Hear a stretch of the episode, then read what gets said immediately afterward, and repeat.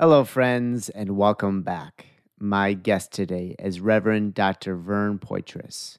Dr. Vern Poythress is a distinguished professor of New Testament biblical interpretation and systematic theology at Westminster Theological Seminary, where he has taught for 44 years. Winston Churchill once said that those who fail to learn from history are doomed to repeat it. Yet, most Americans don't know their country's history, let alone the faith building history upon which this country stood. Expect to learn what we need in order to study history, how history in and outside the Bible leads us to praise and glorify God why thinking you are better than those in the past is a sign of arrogance, what to cling to when evil invades your life and the ones you love, and in light of all of this, how we should be living our lives differently, and much more. But now, please welcome Dr. Vern Poythress.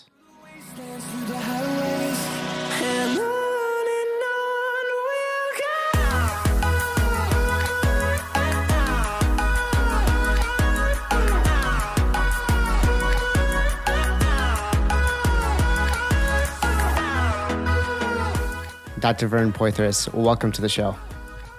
Thank you for inviting me. What do we need in order to study history? Uh, oh, it's a big question. Well, we need God. we need God in all our lives.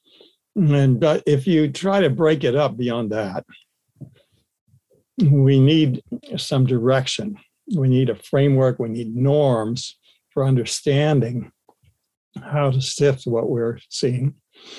And those norms come primarily from God's word, from the Bible. Then we need something we're going to study. We need a world out there which is providentially controlled by God. And that's part of the issue in studying history. What are we studying? Are we studying sound and fury, fury signifying nothing, as you know, one of the Shakespeare characters says?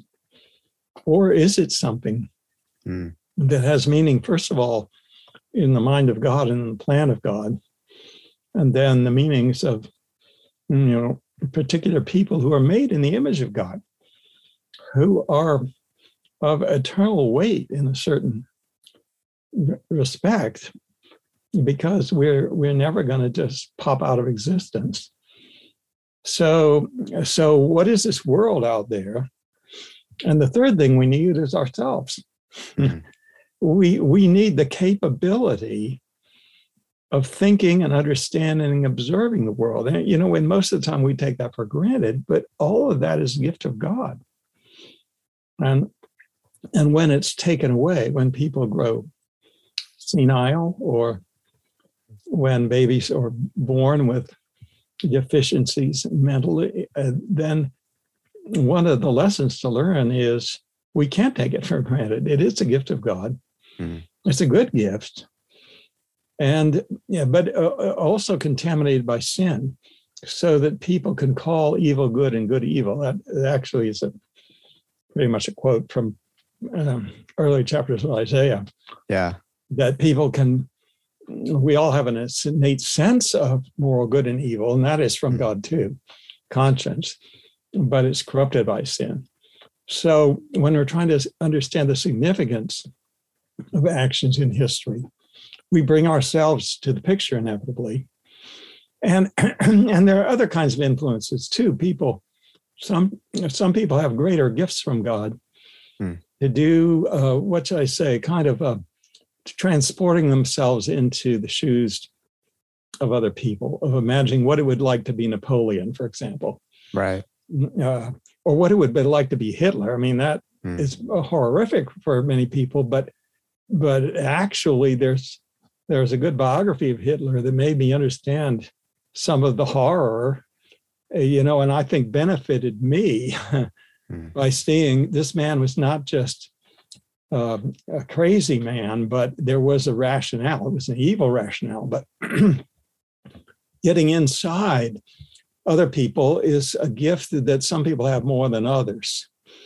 Uh, so, all those things, there's three things, right? You, got norms from God, you've got a world that God made, and you've got yourself made in the image of God. And because we're made in the image of God, we're capable hmm. of understanding something of the significance of what God is doing and what other people made in the image of God are doing. Hmm. But we're finite. So, you know, all those things come together. And they think there's some people, when they approach history, it's almost as if they believe themselves to be infinite, that whatever they think is right, right? And yeah. so there's not enough checks in terms of of uh, uh, interrogating other possibilities and listening to other voices. Hmm. Hmm. And yeah, and that's what makes the Bible so unique is that it's still so relevant.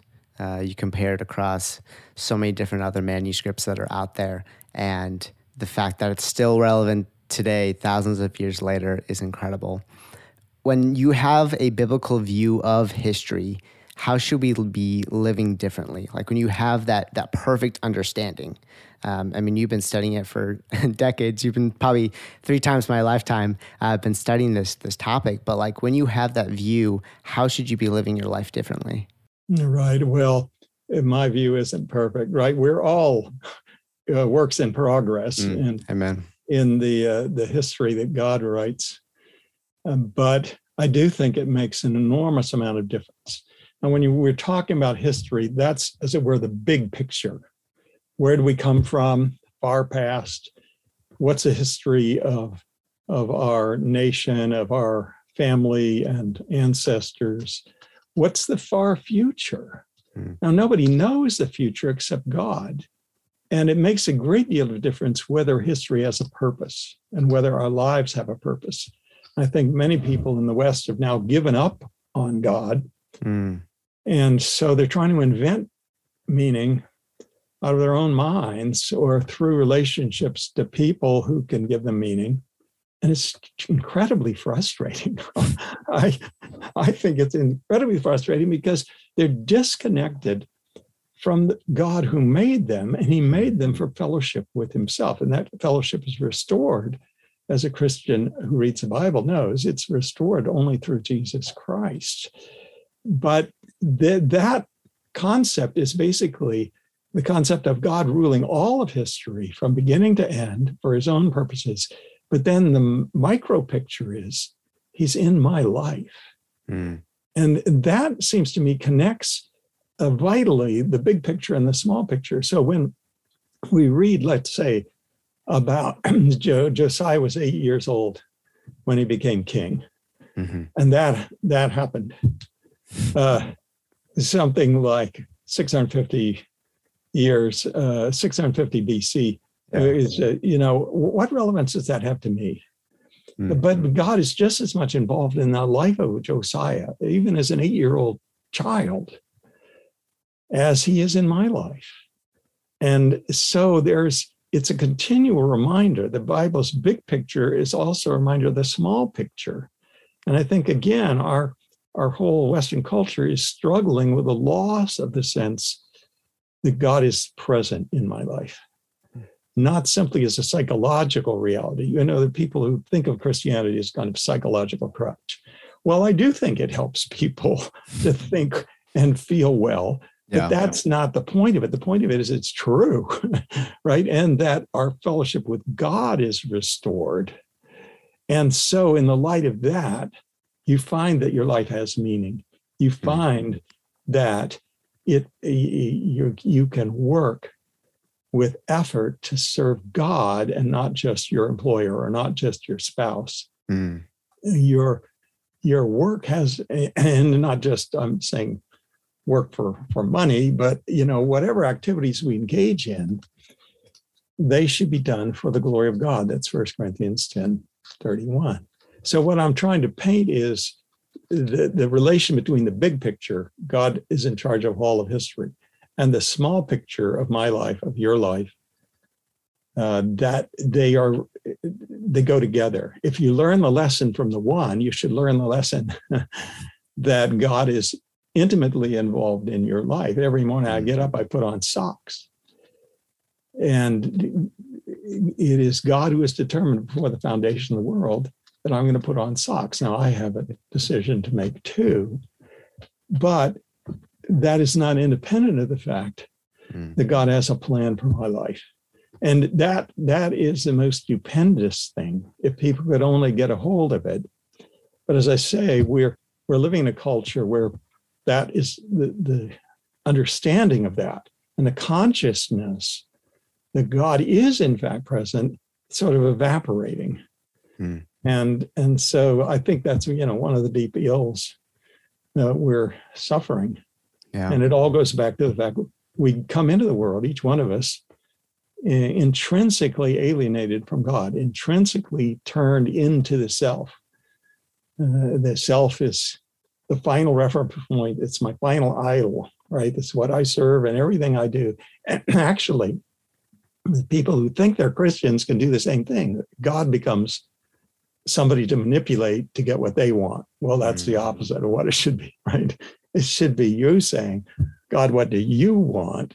But what God wants is that we be happy in Him, that we would be fulfilled in Him. It's not, it's not two contradictory things, but you start at the wrong end of it. And history is, you know, all about people starting at the wrong end and getting bitten and even killed uh, because they're trying to out, they're out for themselves. Hmm. And and so they so they can't get happiness. You, you think of the you know the drug user, right? A user of illegal drugs is getting high, you can understand. Well, he wants to be happy. The drug gives him a happiness high, but he's killing himself. Yeah. And and I'm saying that's a picture of all of us. Mm. we're we're it's, all innately turned inward yeah. like that and innately not good judges of what's really good for us. That's why we have to be reconciled to God. Yeah. One thing I know to be true is my heart is deceitful, right? I can think my intentions are pure even with this own podcast. I'm like, the reason I started this podcast was like, I want to have conversations with other believers in all walks of life and have meaningful conversations that would be edifying to one another, you know, and then edifying to the people listening. But even in that, I know my heart is deceitful and like, oh, well, maybe I'm maybe I'm really wanting to build some sort of legacy, or maybe I'm trying to get some sort of status. And so I'm always aware of my heart being deceitful. So that's why I have to have a clear conscience of like, okay, Lord, like, listen, I'm I'm laying this before you. I know my tendency is to always glorify myself. Always glorify myself. So how can I die to myself and and give more to you? Yes, and I believe it's an intrinsic aspect of, of knowing Jesus Christ personally. Mm. Is the one thing that enables us to look with realism at our own sin. Mm. Otherwise, it's too hard to bear. but because Jesus brings forgiveness, you know there's forgiveness, then it becomes bearable to admit, yeah, I have this self centeredness, I have these sins. One of the quotes in your book, you say, "To think that we are in every way better people than in the past is a sign of arrogance." What do you What do you mean by that? Yes, well, I'm thinking of a modern tendency, and I'm not the first. I think C.S. Lewis and a number of other people have observed that that people in the 19th and 20th centuries were so enamored with scientific and technological progress Hmm. And technological progress has just exploded since about 1950 and just we're inundated with you know new gadgets. So so we're so superior to the past. Well we're superior in the number of gadgets but that doesn't make us morally superior. Mm. that doesn't make us religiously superior. And if we face it human nature has not changed. I think there have been more human lives lost in the wars in the 20th century than all the wars before.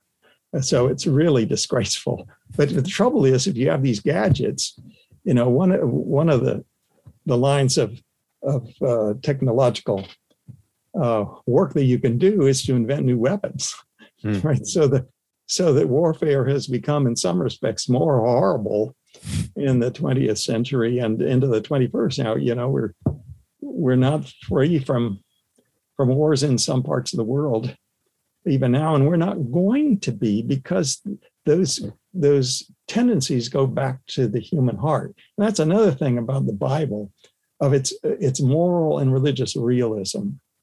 Uh, it doesn't sugarcoat things, and it's surprising that some of the Bible heroes, like Abraham and David, you you see accounts of their sins. That's not what anybody does if they're going to make a hero, right? you make a hero who is a pure hero, right? But but these are not. Why not? Because they're showing that even people who have been reconciled to God, and Abraham, David among them, they still have indwelling sin. They still have the remnants of the old life, and that never totally disappears. That's the teaching of the Bible. So that's a realism, and it goes a long way to explain the tragedies of the Christian past, right? And people, I think, in the modern world, they're ready to say, "Oh, Christianity is passe," because look at all the. For some people, it's the scandal of moral mistakes made by mm.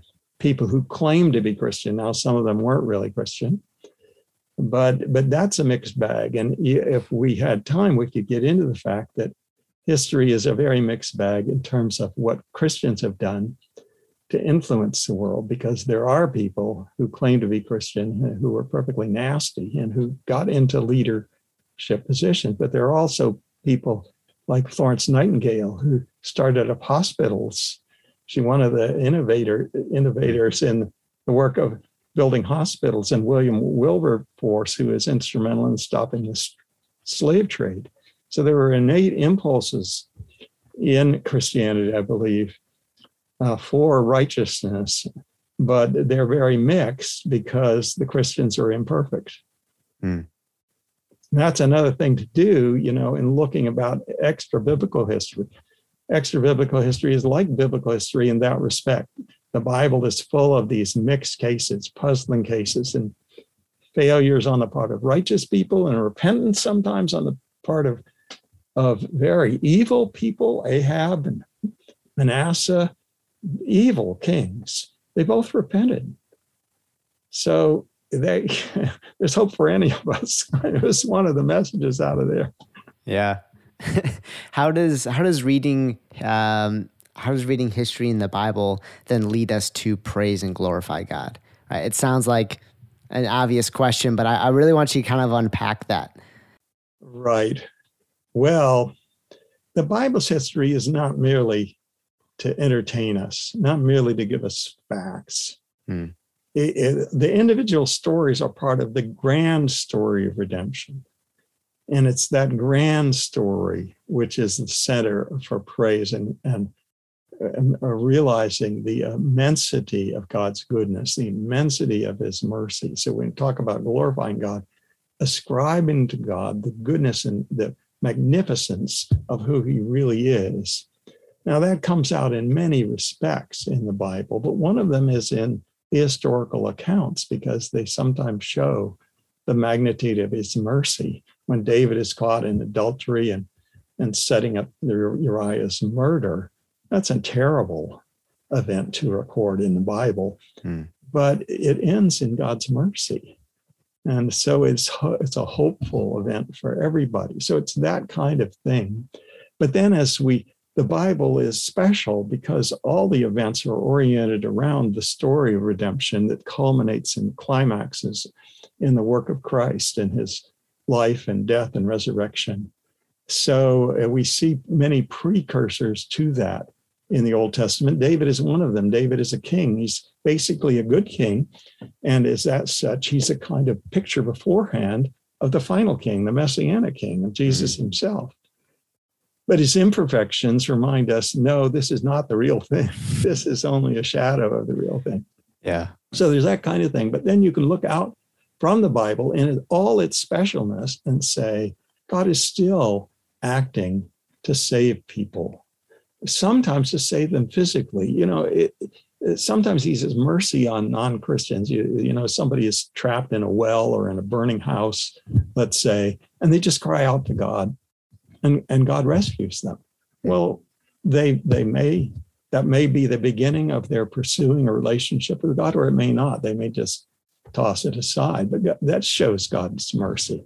But the biggest mercy, of course, is when he brings people to a knowledge of Jesus Christ. So, one of the things I like about the history outside the Bible is watching the fulfillment of something God has predicted in the Bible, namely mm. the spread of the message of salvation and the spread of people who follow Jesus all across the world. And it's happening, even though in the midst of persecution, in the midst of sometimes intense opposition from, from political and religious sources, people are hearing the message and believing. And it's going out into more and more language groups and more and more cultures. So I think that's an enormously exciting thing. Hmm. My wife, for her uh, doctoral work, studied uh, the Reformation. And that's an exciting period because there was a rediscovery of this message, the message of salvation in the Bible, in its purity. And you see people being transformed and cultures being transformed, whole cities and towns being transformed. Not everyone, right? It's always this mix. Yeah. But it's an ex- very exciting pe- period. And you can see, well, this is God at work, not because there's some kind of special hand in the sky, but because the Bible describes this is part of the spread of the gospel. We know that God is in it. On uh, on page thirty four, I you should see how many highlights I have of your book. Um, but one of the things that really stuck out to me was um, I, I, always get this question asked uh, by a bunch of different friends of this like, okay, if there's such a loving God, right? Like, how can bad things happen to us? Uh, you mentioned like there are other instances in the Bible that confirm the general principle that God controls evil events for his own good purposes. So, in light of that, how should we view God when, right, quote unquote, bad things happen to us? Yes. Well, it's a great question.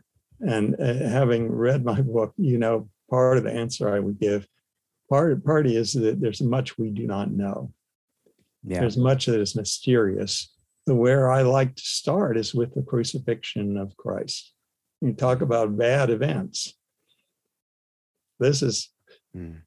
Intensely evil event, right? Corrupt people putting an innocent man to death with enormous suffering and shame. God works the salvation of the world. And I think sometimes God does not explain himself in a lot of the other horrific events that take place because he wants us to focus on that one place where he shows both his goodness mm-hmm. And his rule over intense evil. It's a profound thing. If you want a, a, a, something earlier than that, the story of Job is a good place for people to begin because Job is innocent and yet he mm-hmm. suffers. And even to the end of the book, he never is given a straight answer. Why? Why am I suffering? Instead, he has an encounter with God that assures him of God's his surpassing greatness and, and ends up saying, Who am I? in effect. I don't know your ways. I don't know why, but I'm willing to submit to the fact that you are God and I'm not. you know, that's obviously not exactly what Job says, but but I think that's an experience that people can go through themselves, not obviously every aspect of it. But if we if suffering comes into our lives, then uh, it can serve the good of God, though we don't see it at the time. There's a passage in Romans 5 where it says, suffering brings endurance, and endurance brings character, and character brings hope. God uses these things. It's it's not easy at the time. And, and there are people like Joni Eric, Eareckson who have suffered greatly and written about it uh, in a way that I think reaches other people more than I can. I don't, I can't say that I've had a great deal of suffering in my life, but I understand the fact that a certain amount of suffering is going to happen to everybody. It just mm-hmm. is. And and one of the things about when it happens is sometimes it's actually because you've you've done something wrong. Mm. Suffering can be a punishment for individual sin. And we need to face that. It's very unpopular to say it, but but you got to ask. Anybody's got to ask when suffering comes, is God drawing attention to something where I've sinned? Hmm. Either it's a direct consequence of my sin that I'm now in the fix, right? If I if I've been a spendthrift, right, and then I lose my job and I have no resources to fall back in, well, maybe I better repent and manage my money better. That's just a, you know small example. But people ought not to get hung up on that either, because Job and other cases too are examples. Not all suffering is a direct consequence of personal individual sin. So, you know, there's no need to kind of dig and dig and dig if God doesn't bring some sin to our attention. But it's a time also, I think, to reflect on the fact that this world is not an ideal world. Hmm. All suffering is a kind of reminder that we're headed to a new heaven and new earth.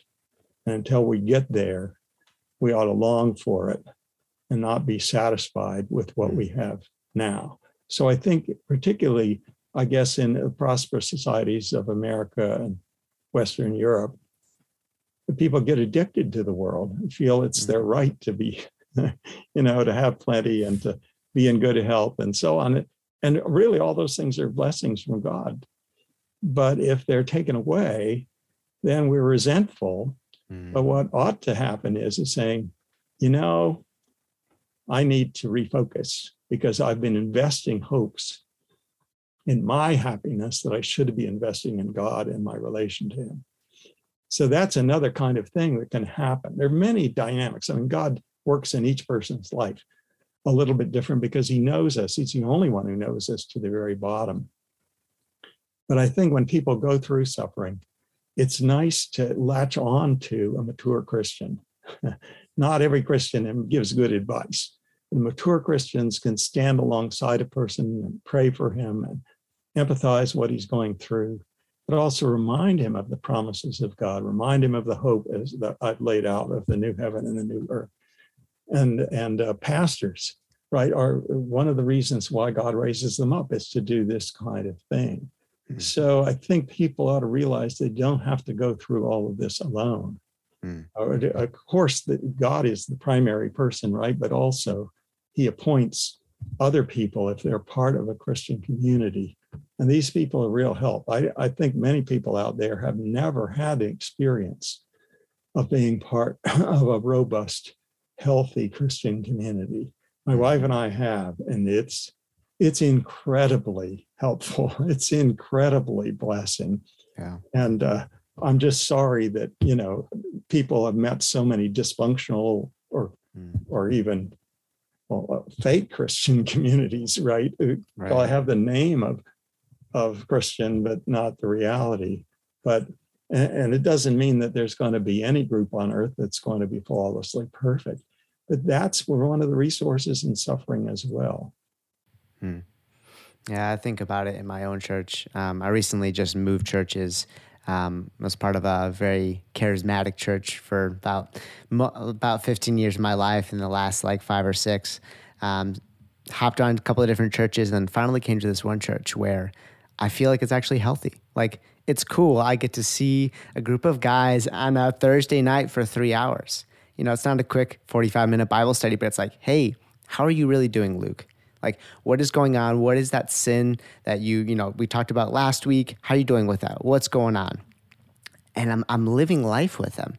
You know, I'm not just seeing them on a Sunday for an hour and then, oh, hey, see you next week. It's, hey man, I'm going to see you on, on Tuesday. Hey, I'm going to see you on Thursday. And I'm going to walk with you and I'm not going to condemn you, but I'm going to call you out when you try to hide behind your sin, right? Like when there's vulnerability, you start sharing it all. And then, you know, the week goes on and maybe you fall into sin again. And then you're like, oh, shoot, you know, I know he's going to bring it up, but that's, that's what we need, you know? And then you have those brothers who are solid, those mature Christians, right? Who can like reemphasize and remind you of the gospel, remind you of truth because so quickly we can we can get so down on ourselves and forget uh, the the free gift that we have from God. Like if our salvation was dependent upon us, I mean, we'd be so hopeless, so hopeless. And I'm and I'm glad that it's not.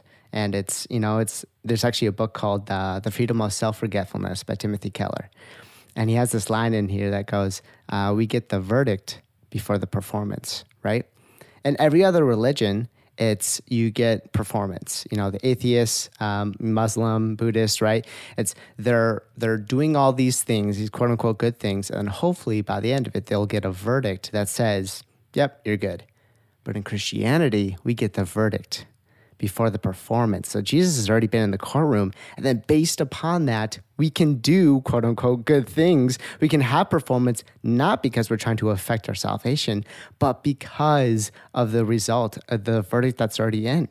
And it's it's like once that finally clicked in my mind, I was like, oh, it's so freeing. There's no more condemnation anymore. Yes, great. Yeah.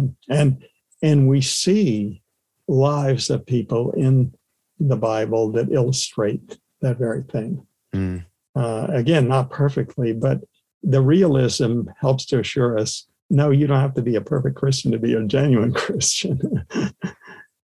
yeah. Yeah.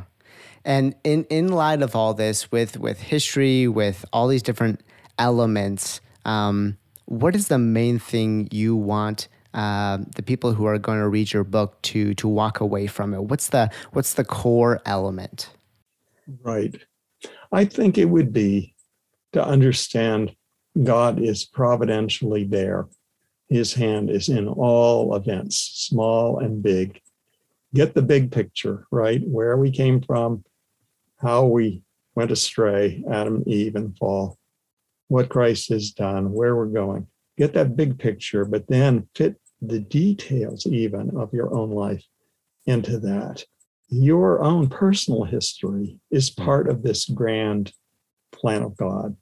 And everything that happens happens for a purpose, though many times we cannot discern it, right? That's part of the lesson of Job that we've talked about. And I believe that uh, understanding the greatness and presence of God affects not only our understanding of the big picture of history, but the small picture of each individual life. Hmm. Dr. Vern Poythress, ladies and gentlemen, if people want to follow your work, where should we send them?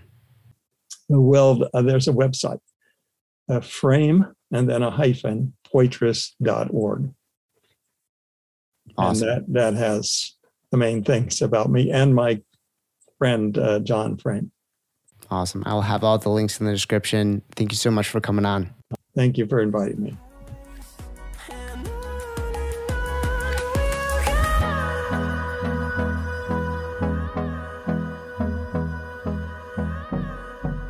Hey everyone, thank you so much for listening to my podcast episode with Dr. Vern Poythress. It was an absolute honor to have him on. If you want to support this podcast in another way, there's a couple of different ways you can do that. One, you can share this podcast episode with a family member or friend.